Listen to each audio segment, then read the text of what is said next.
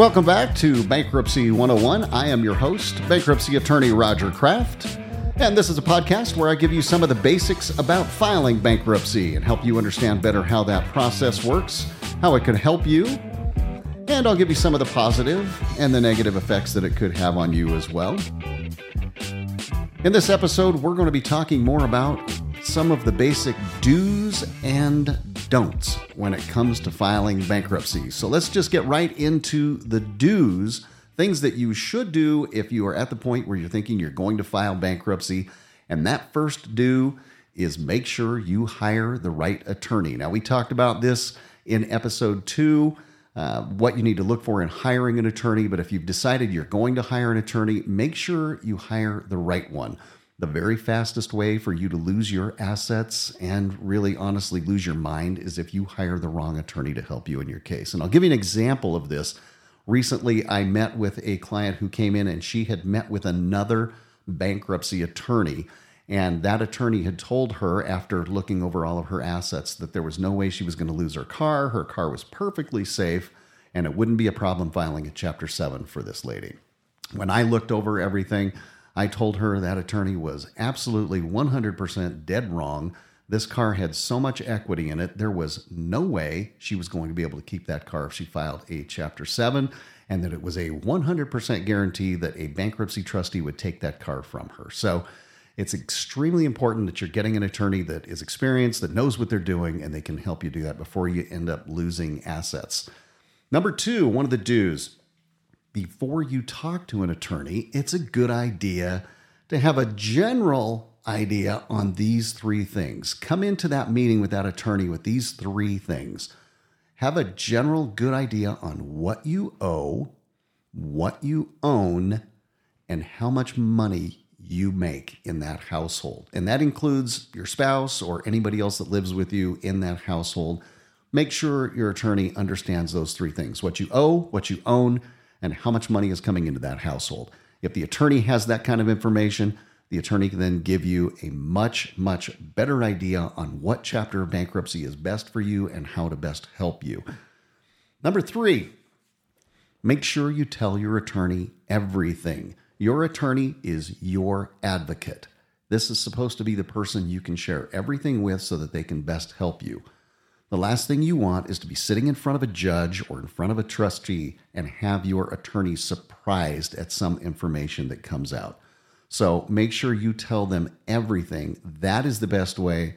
That's what allows us as the attorney to protect you and protect your assets is if we know about them ahead of time. I'll give you an example of this. I had a client recently uh, who had had an ex-wife who had been showing up to my client's house peeping in the garage and taking photographs of all the things that were in the garage. He had a lot of fun toys in there, like jet skis and motorcycles and a boat.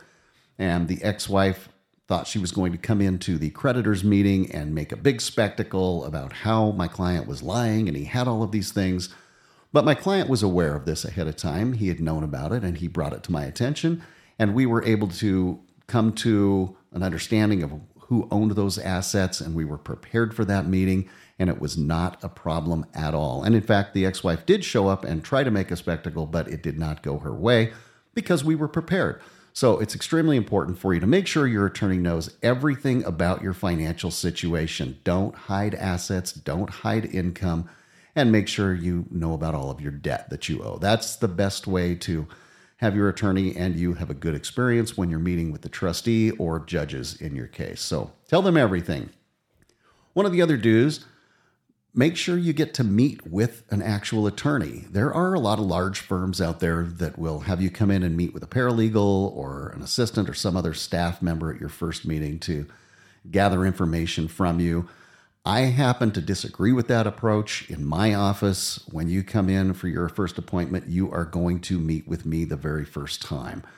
That meeting with an attorney to me is crucial because the attorney is the one that can actually give legal advice. If you're getting legal advice from a staff member, a paralegal, an assistant of some kind, that's illegal. They are not allowed to give legal advice, and you want to be talking to the person that can actually legally advise you on what to do in your situation. So, it's my opinion that when you go into the attorney's office, you should be able to meet with an attorney. That's the way it is in my office, unless there is an extreme circumstance, like I'm out of town for some reason and I have a client who has to come in, then I can have them meet with an assistant.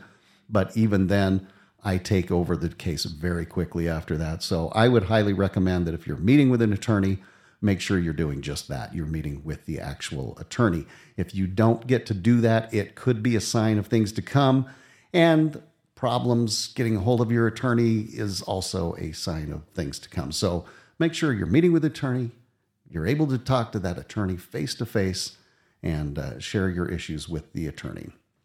All right, next, talk to your attorney before you make any major decisions with your money or your property. This is one of the most problematic situations that comes up, especially in Chapter 7 cases, is if you go out and you decide you want to sell a car or transfer money or take out a loan or do something like that with your with your finances or your property, it can really uh, become a problem in a bankruptcy later for you. So, talk to an attorney before you make those decisions, and then your attorney can help you strategically decide how to do that. It's not to say those things can't be done. It's just that there needs to be a strategy there, and you need to kind of know the perimeters that you have to operate within if you're going to be selling property or taking out loans or uh, transferring money or other assets. So make sure you talk to an attorney first.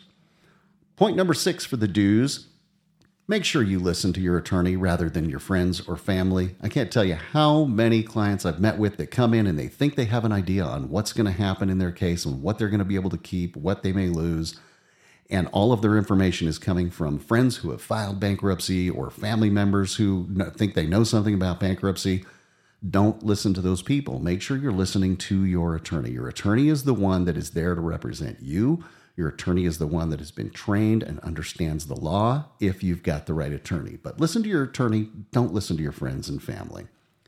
Point number seven, and this is really one of the most important points I like my clients to know, is you need to get over any stigma that you may think is associated with somebody who files for bankruptcy sometimes it's that thought of this stigma that you're a bad person because you filed bankruptcy, and that keeps you from taking control of your life and your finances. You need to get over that.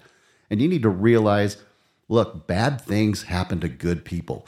If you listen to episode one, you know some of the most common situations that lead to bankruptcy. And those aren't bad people, those are bad situations that come about on good people. So get past that stigma and understand the bankruptcy laws are there and they exist to actually help you when things go bad.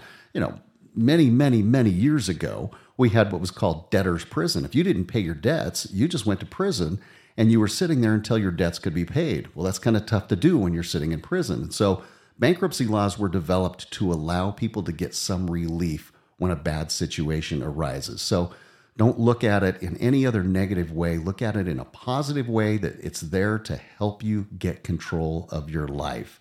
Think of it as kind of a way to get out of whatever box you have kind of mentally trapped yourself in or financially trapped yourself in, and think of it as a fresh start. Okay, well, we've talked about some of the basic do's. Let's talk about some of the basic don'ts when it comes to filing bankruptcy. The first thing is kind of kind of go back to what we were talking about when we were talking about the do's in hiring the right attorney. In this case, I'm going to tell you don't hire the wrong attorney. Hiring the wrong attorney can have devastating consequences. You thought you were getting the help that you needed from an attorney, and the next thing you know, you end up losing your house, or you're turning over your guns, or you're losing your grandmother's wedding ring that you inherited bad, bad things can happen if you get the wrong attorney that doesn't understand the law or how a bankruptcy works.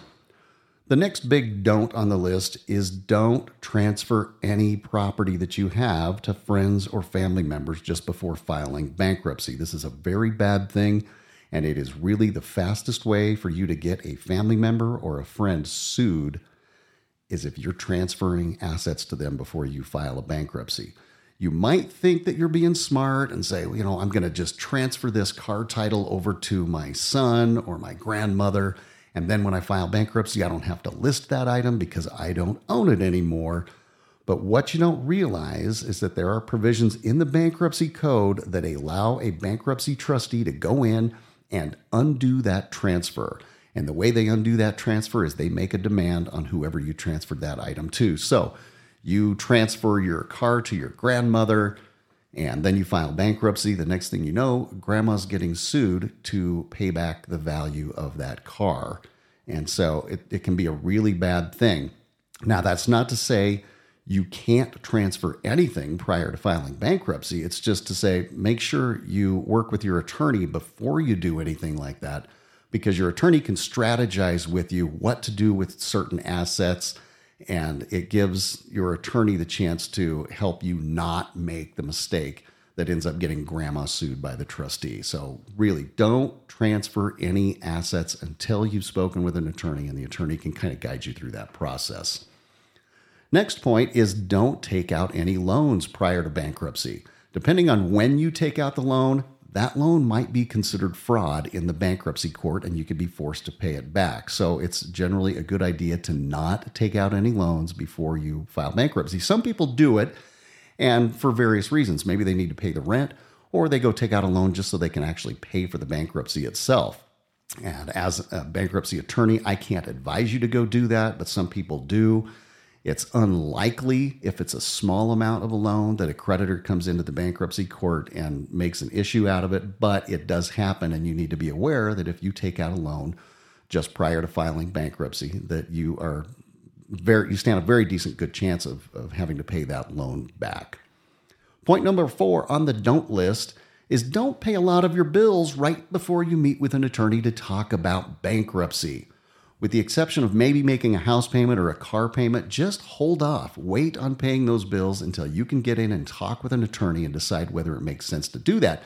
Because what ends up happening often is somebody goes in and starts settling, you know, a credit card payment or they're making their medical bill payments.